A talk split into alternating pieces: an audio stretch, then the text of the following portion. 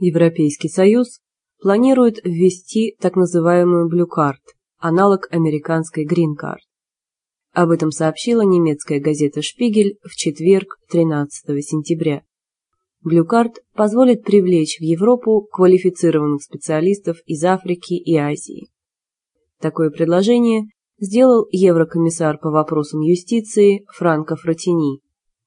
По словам Фратини, Европейский Союз испытывает сильную экономическую конкуренцию со стороны США, Канады, Австралии и быстро развивающихся азиатских стран.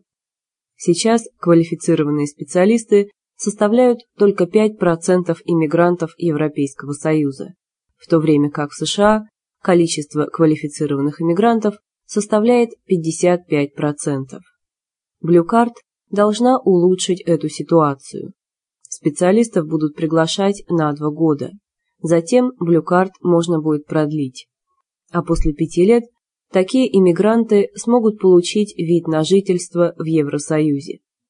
По данным Франко Фратини, в следующие 20 лет Европейскому Союзу потребуется до 20 миллионов иммигрантов.